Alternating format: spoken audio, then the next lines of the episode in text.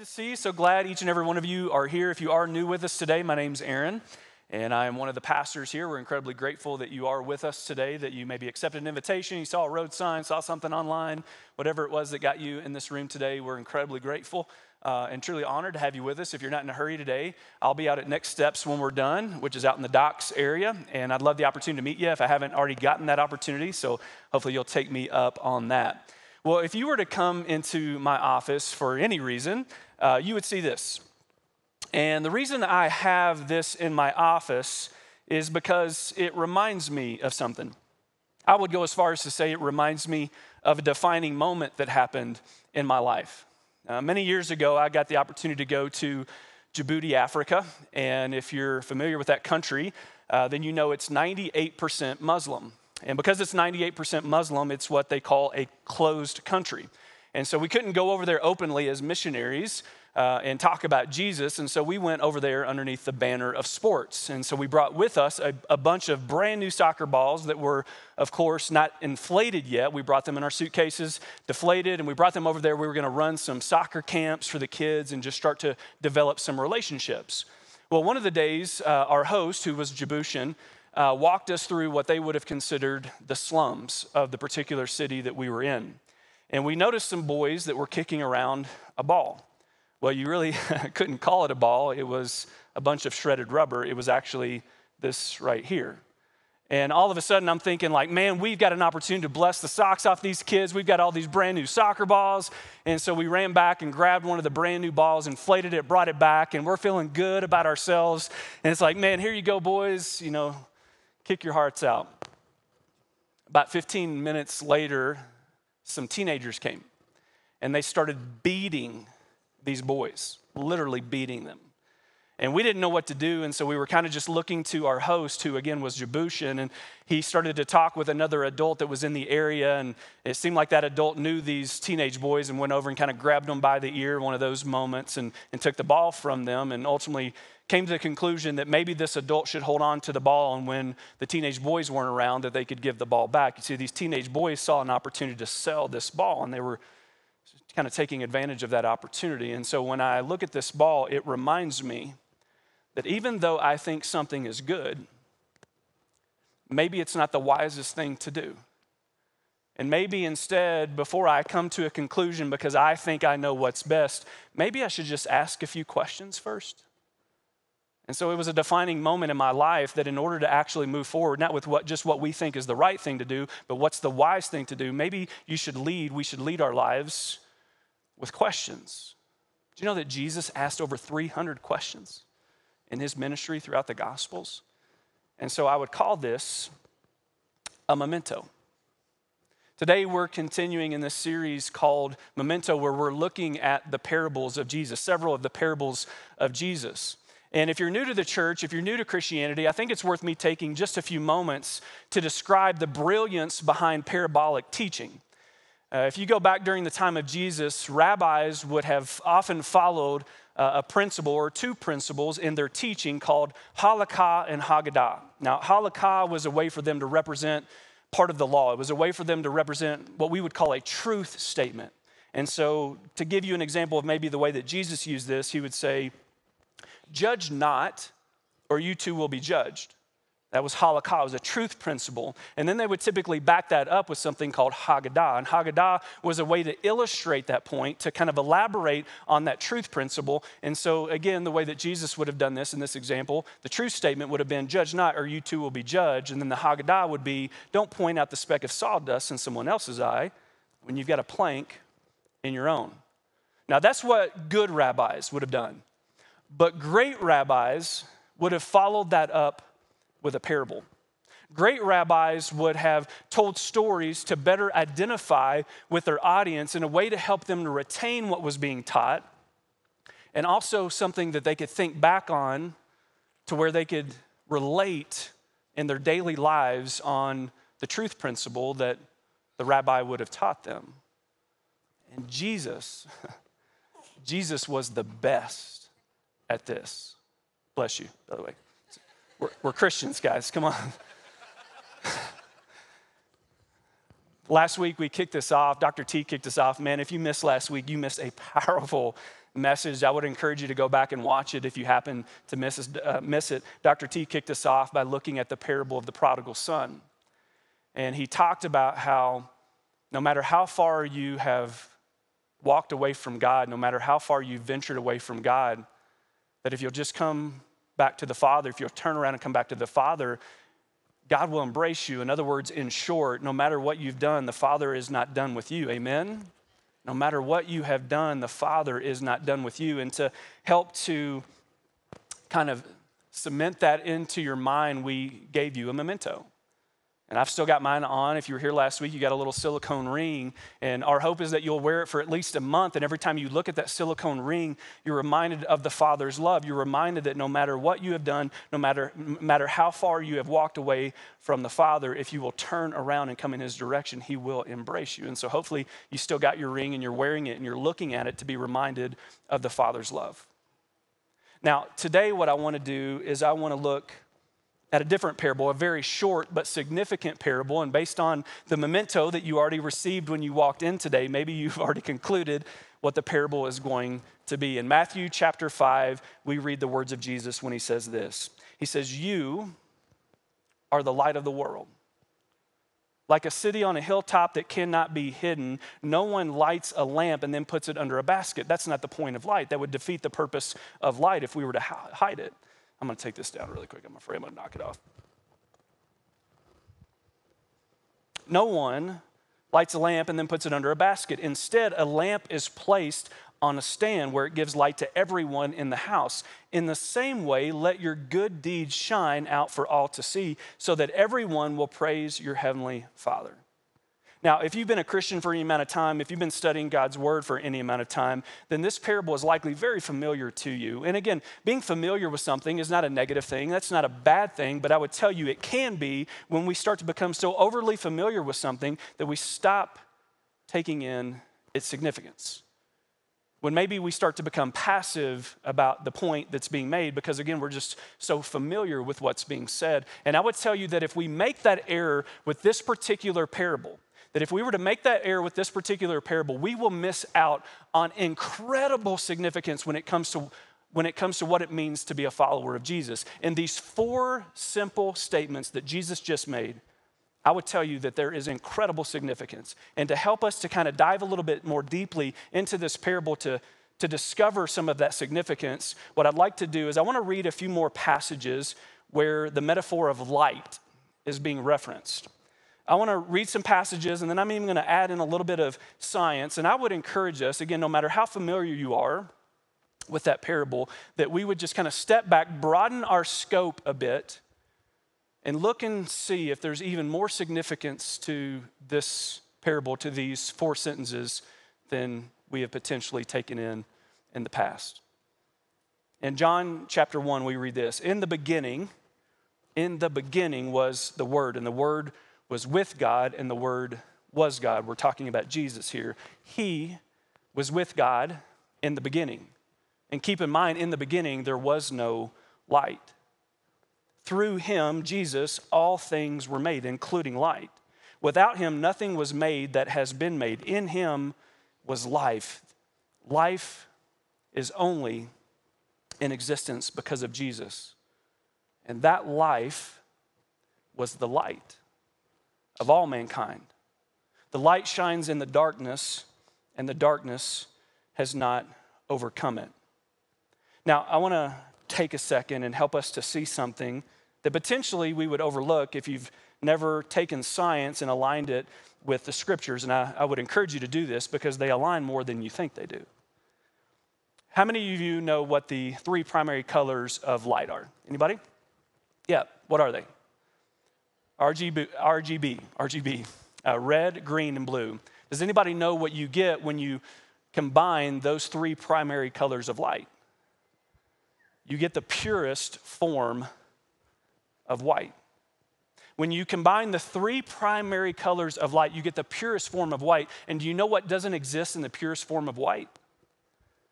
Even a hint, even a hint of darkness. God is light. He's light. And He wants part of that light to be inside of us. Now, I'm not going to read it, but I do want to share it. In Revelation chapter 21, we get to hear about the return of Jesus and what that looks like. When Jesus comes back and he combines uh, heaven and earth, and a new heaven and a new earth are created, you know what goes away? The sun and the moon. You know why we won't need a sun and a moon? Because God's glory is enough to illuminate everything. It's beautiful. John in 1 John chapter 1, this is the message we heard from Jesus and now declare to you. God is what? He's light. And there is no darkness in him at all. So we are lying if we say we have fellowship with God, but go on living in spiritual darkness. We are not practicing the truth. But if we are living in the light, as God is the light, then we have fellowship with each other, and the blood of Jesus, his son, cleanses us from all sin. Let me jump over to Luke chapter 11. No one lights a lamp. This is, this is Jesus speaking. No one lights a lamp and puts it in a place where it will be hidden. Again, this defeats the purpose of light, or puts it under a bowl. Instead, they put it on its stand so that those who come in may see the light. Now, Jesus is going to take us about two layers deeper, so hang on. Your eye your eyes. They're the lamp of your body. When your eyes are healthy, your whole body is full of light. But when they are unhealthy, your whole body is full of darkness. So see to it then that the light within you is not darkness. Therefore, if your whole body is full of light and no part of it dark, it will be just as full of light as when a lamp is shining its light on you. And that brings me back to the parable of Jesus. Jesus tells us that he wants us to be a light in this dark world. And he wants us to be a light so that others can what? So that others can see. But then he also talks about that depending on what we allow our eyes to see is directly related to the amount of light that can be within us, that uh, the amount of light that can be illuminated for others to see. And so, if I were to sum that up really quick, I would say Jesus is trying to help us to see that He wants us to not only be to be a light in a dark world, but to pay more attention to what we're paying attention to. I would encourage you to write that down this morning. That we need to, if we want to illuminate the light of Jesus to a dark and dying world, if we want to to be a, a beacon, if we want to be a lighthouse for people that are living in darkness to see that there's a different way, that God's got something better, that we have to pay attention to what we're paying attention to, because depending on what we allow our, our eyes to see will depend on how much we can allow the light of Jesus to be illuminated within, within us.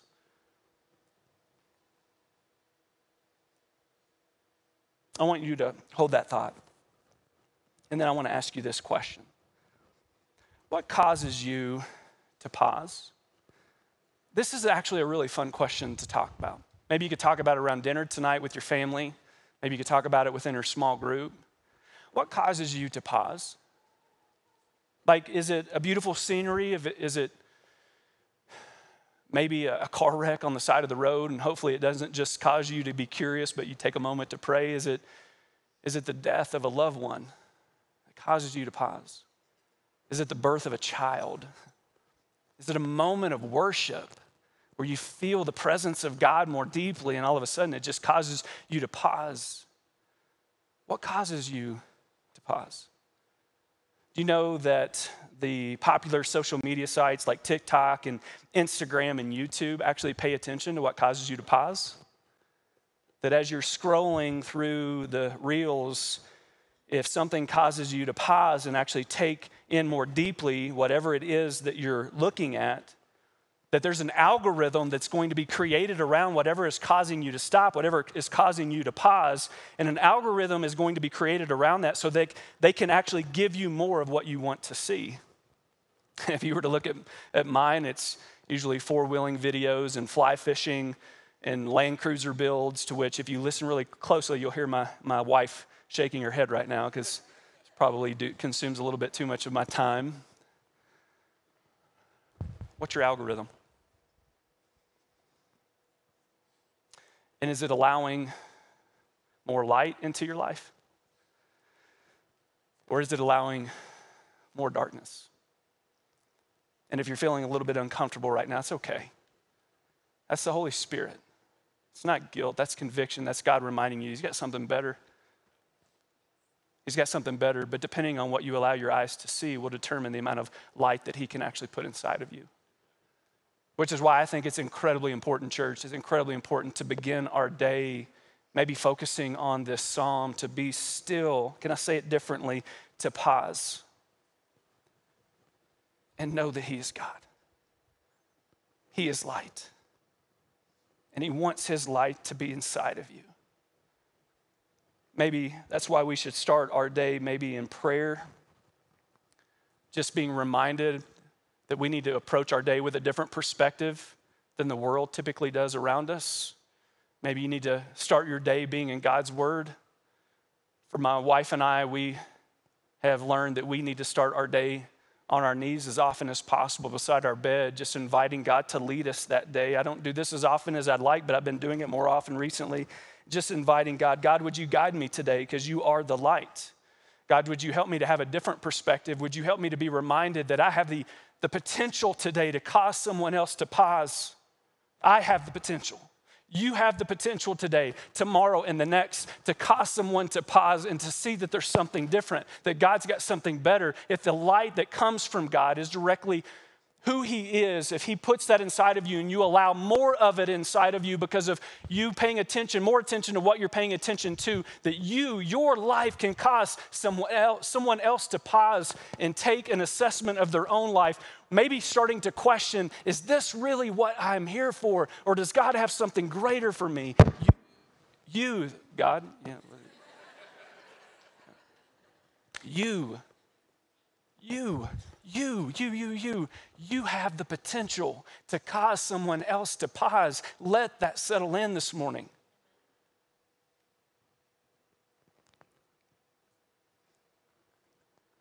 And if we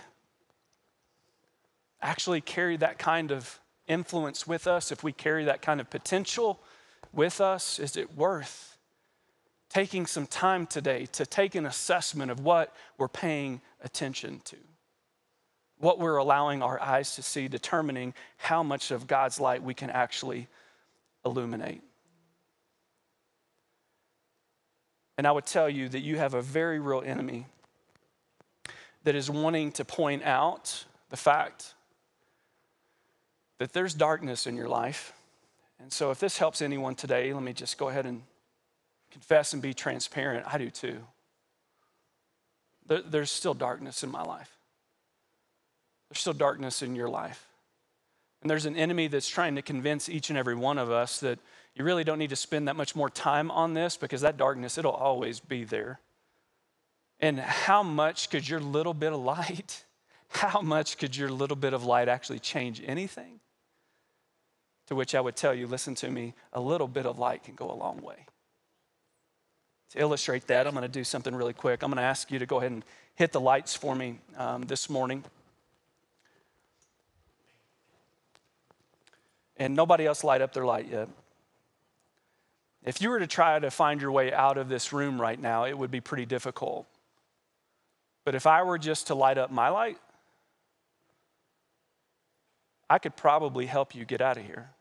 Just one little light. This light is no more of one centimeter in size.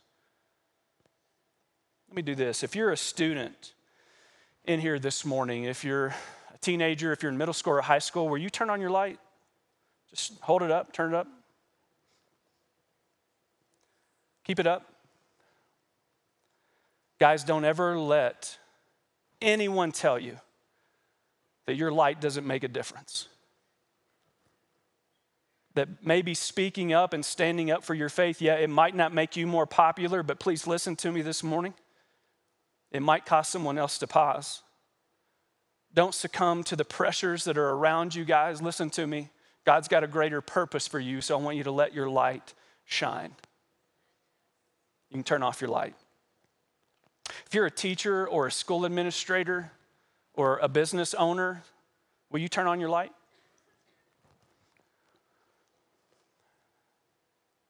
Guys, please don't minimize your influence. Don't minimize what could happen if you were to speak up for your convictions when Maybe everybody around you is telling you to keep going, just kind of jump into the current of the culture. Teachers, please listen to me. Don't worry about what other teachers may think or what other students even may think if you were to speak up and, and let the administration know, you know what, I'm not okay with this. I don't think this is actually what's best for these kids. Let your light shine. You can turn your light off. All the dads in the room, will you turn on your light? Gentlemen, do not underestimate your influence with your kids. Maybe you have messed some things up. Welcome to the club. Maybe you weren't the best example in the past. Maybe you have been disengaged for a while. Listen to me. If you're not dead, God is not done with you. Step back up to the plate. It is never too late to become an intentional father. Listen to me. You've got what it takes. You've got what it takes. Let your light shine. If you're a follower of Jesus, will you turn on your light? Trace, a little bit of light can go a long way. Let your light shine so that, listen to me, when people are trying to find their way to healing, they know that someone else knows the way and they know that they can look to you because of how you've allowed your light to be illuminated over the years can turn off your light. If you're a Tennessee fan or Patriot fan, I just needed to know who we need to ask to leave. Uh, turn on the lights. You can turn the lights now. I, I couldn't resist. There are a lot of groups that I could have mentioned. There are a lot of groups that I didn't mention. And so here's the collective calling to all of us, church. Let your light shine wherever you are. Let your light shine wherever you are. Because this world needs it. There's too much darkness. There's too much darkness to hide your light. There's too much darkness to not speak up. There's too much darkness to not show people what Jesus looks like. Be the light wherever you're at at home, in the classroom, at church, at the restaurant, at the ball game. Probably need to say that one again at the ball game, in your small group, on your sports team. Let your light shine. A little bit of light can go a long way. Do you know that in 2021, more people searched for how to be healed. More people search for healing than any other time in Google's history in 2021. A lot of people are living in darkness right now. There's a lot of people that are broke on hope. There's a lot of people that are drowning in despair. Listen to me, there are some people that have made some decisions, and some of us can identify with this. There are some people that have made some decisions, and whatever decision they made led them to having a secret. And instead of confessing that secret and revealing that secret, they have concealed it. And you've heard me say this before what we want to conceal the most is typically what we need to reveal the most, because when we conceal it, what we do is we retreat to corners of darkness. And we try to remedy that darkness with, with things that actually lead us to more darkness. And so I'm here to tell us this morning that when people, because there's going to be a lot of people, or maybe let's just let's narrow it down. Maybe there's just one person within your sphere of influence, within your lifetime, that realizes that they don't want what they have, that there's something more. They understand that God maybe has something more. And when they're living in that darkness, do you know what becomes more apparent? Light.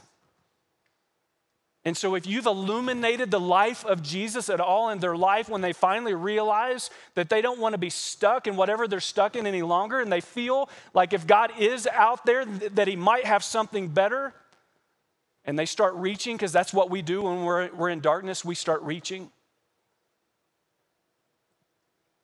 Maybe you become their lighthouse. Maybe you become the person that they see that they can reach out to because based on how you have reflected the light of Jesus, they see that there can be a better way. I changed the ending of my sermon last night because I felt God led me to, to begin with. And I want to speak to maybe just a specific audience to kind of close out our time. Uh, maybe this is something that you watch online if you, you're catching this sermon at a later date. Maybe somebody sends you this. But I want to talk to people that maybe are hurting in this room right now. And I want to begin by reading to you an exchange that Dr. Jordan Peterson had when he was asked the question, What is real? Pretty simple question. What is real? And he begins to give an explanation. And what he does is he kind of, he kind of ha- has a conversation with himself. And so everything that I'm b- about to read is Jordan Peterson going back and forth kind of with himself, both asking a question and then answering it. So he says this He goes, What is real? And he knocks on something matter. Matter is real. Okay, that's one answer. Well, what else is real? Well, what matters is real because that's how we act, right? Okay, well, then, if that's real, then what is the most real of what matters? To which he answers, Well, how about pain? Well, why is that the most real? We'll try arguing it away. Good luck. So, pain is the fundamental reality? Well, that's kind of rough.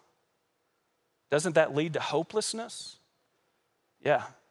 Well, then, is there anything more fundamental than pain? To which he begins to weep. Yeah. Love. Really. If you're in pain, love and truth, it's all you got. And you know that if they are more powerful than pain, then maybe they are the most real things we have. If you've ever gone through a difficult season, if you've ever gone through a painful season, and nobody showed up for you, then unfortunately you learned the wrong way and the hardest way. You learned just how significant, just how powerful somebody else's presence could have been in your life. You see, I would tell you that one of the greatest gifts that we can give to anyone is presence. We call it the ministry of presence. Just being there, being available, Apostle Paul says it this way be willing to carry someone else's burdens. In this, you fulfill the law of Christ, practicing presence, giving people your attention, letting them know that you're available, especially when they're going through a dark season of time. I would tell you that if you need a tangible way to be a light in a dark world today, I would tell you that maybe one of the most tangible, probably one of the most Christ like ways that you can be a tangible light in someone else's life is to actually show up for them in their darkest hour to be willing to get wet if it's raining in somebody else's life. I would tell you that maybe the best reflection of light, if we're looking and modeling the life of Jesus that we could ever be for someone else, is actually just stepping into someone else's personal darkness. Jesus did that. He stepped out of heaven and into darkness into this world. Not, let me say it differently. Not just this world's darkness. Listen to me. He stepped into your personal darkness. And he died for it. And because he died for it, and because he walked out of a very dark tomb and defeated death, you now get to walk with the light of the world even in your darkest hour. That the light of the world exists in you, and He says He'll never leave you and He'll never forsake you. All you have to do is give Him your life, and you'll never be alone. That His presence will always be with you. And, church, it's my hope that that's enough to motivate all of us to want to invite a little bit more of His light into our lives so that we can be illuminated for other people's darkness.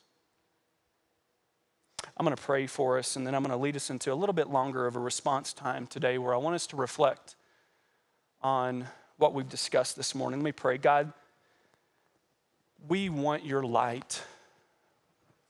We want your light to shine within us. God, we want to give you more space for more of your light to enter within us, but we know it's going to take some work on our part.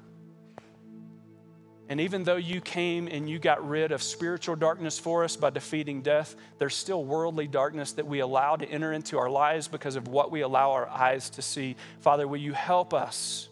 Would you give us your presence and your power to pay more attention to what we're paying attention to, and that we would be motivated. We would be motivated to start bridling our eyes more often and holding our eyes more accountable to what we're allowing them to consume because if we're not careful, what we consume will consume us. And we don't want darkness to consume us, God. We want your light to consume us. God, we see it. There is so much darkness around us. And if our little bit of light can make a difference, God, I pray that we would all be motivated to grow it, to allow it to become brighter, and that we wouldn't ever feel the need to hide it. Yes, speaking up more often may not make us more popular, but Father, I believe it'll make us more effective. Speaking the name of Jesus, showing people Jesus helping people to see there is a better way in this dark and despairing world at times.